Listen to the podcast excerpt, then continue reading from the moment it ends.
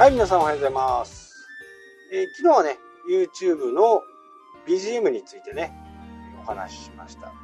今回もちょっとその続きになります。で、昨日はね、お伝えしなかったんですけど、日本でも有名なその音楽を配布しているサイトがね、えいくつかあります。えアマチャの音楽工房と動画シンドロームっていうやつですね。でアマチュアの音楽工房は結構昔から使われていて私もね何回か使ったことがあるかなと思います。で動画シンドロームっていうのは、まあ、全部ローマ字日本語ローマ字みたいな感じで、えー探してみるとあると思うんでここのね音楽良かったんですけど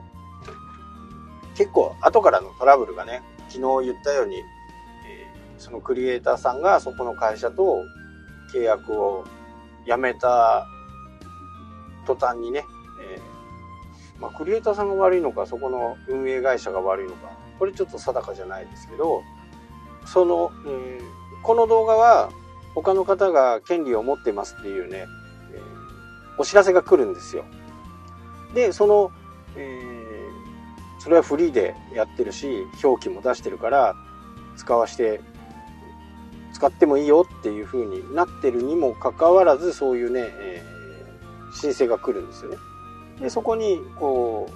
自分のどこどこのサイトでこういう風に使ってますっていう風な、えーことを書いたりすると OK の場合もあるし全然ダメな場合もある。ただもう最近はねもう私もめんどくさいんでそうなっちゃったら音楽消して、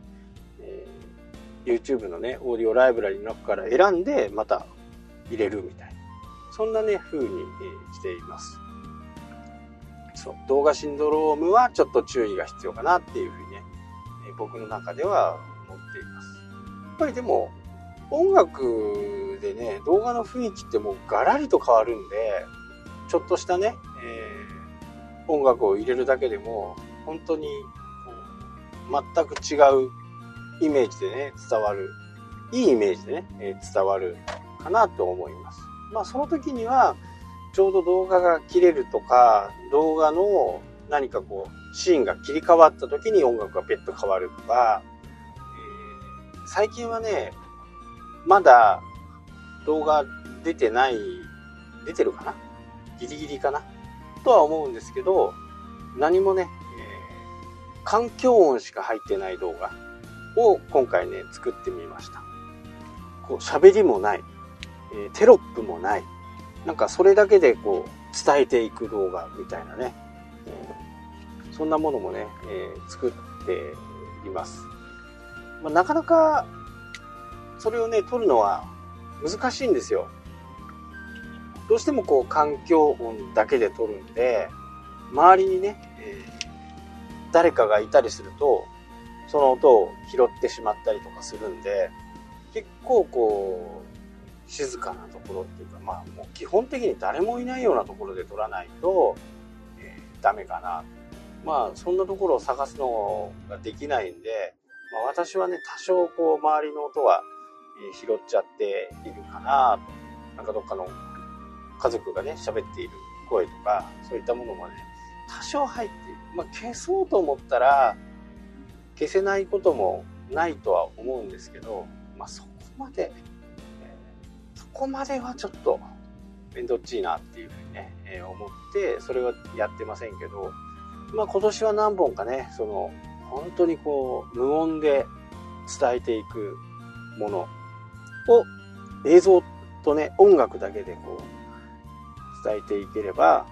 かっこいいかなっていうふうにね、えーまあ浅はかですけどね。ただかっこいいかなっていうだけでこう進んでいってるんで。ただやっぱり音楽入れるとね、えーこのポッドキャストもちょっと最近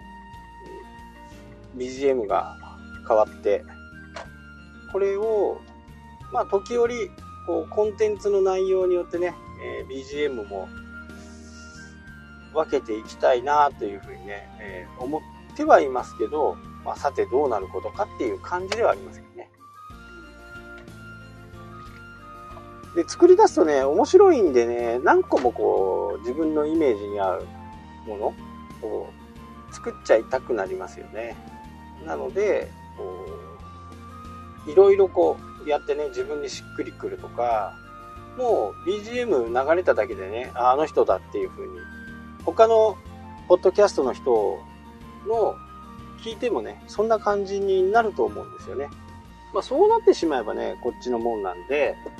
よっぽど何かがない限りはね、変えない方がいいことはいいんですけどね。ちょっと私はね、突然書いてみました。まあこれがどうなるかっていうのはね、わかんないですけど。動画普通にね、え、僕の工程を見ていくと、例えばキャンプ一つにとっても、出発の時から荷物を入れてる時はね、あんまりないですね。もうすごい量なんで、使うもの、使わないものまでね、全部持っていって、そこでこう、車の中でこう整理して、外に出すっていう感じなんで、なんかこう、かっこよくないんで。なので、出発して、途中の、えー、道をね、GoPro で撮って、で、到着して、で、設営。設営風景はね、正直僕はあんまりいらないかなと思ってて、ただ初めてね、キャンプをやる人たちには、こう、そういう設営動画っていうのは、結構ニーズはあると思うんですね。特に新しい商品、2019年このモデルができましたっていう時にはね、再生回数上がると思います。でもそれ、それを見てね、えー、作れるんで、本当にこう、やりたい人はすごく興味が湧くのかなっていうね、感じはしますね。なので、そういう人たちにお任せして僕はね、やってますね。で、こう、ご飯をね、上から取ったりとか、その辺はね、ちょいちょいやってますけどね。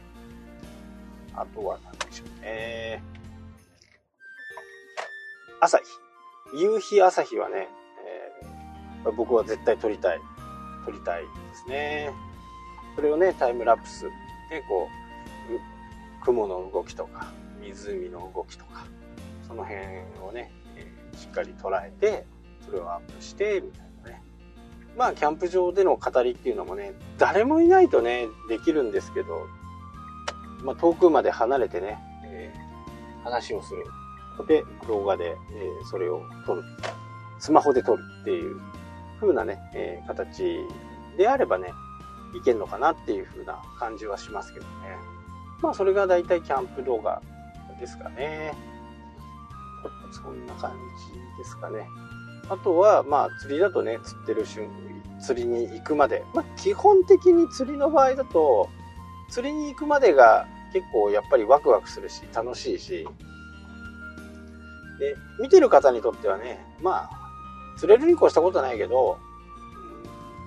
まあ別にね、釣れなくても、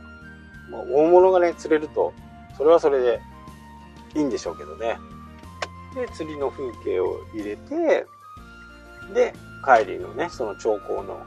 反省をするみたいな感じ。大体流れはね、そんな感じかなっていうふうに、ね、思います。そこをどうするかっていうのは、まあ、面白おかしくね、やっていくのか、真剣にやっていくのか、その辺はもう、なんか人それぞれかなっていうふうに思います。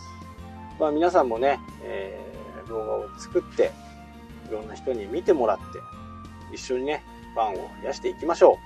はい、というわけで今日はこの辺で終わりたいと思います。それではまた。したっけ？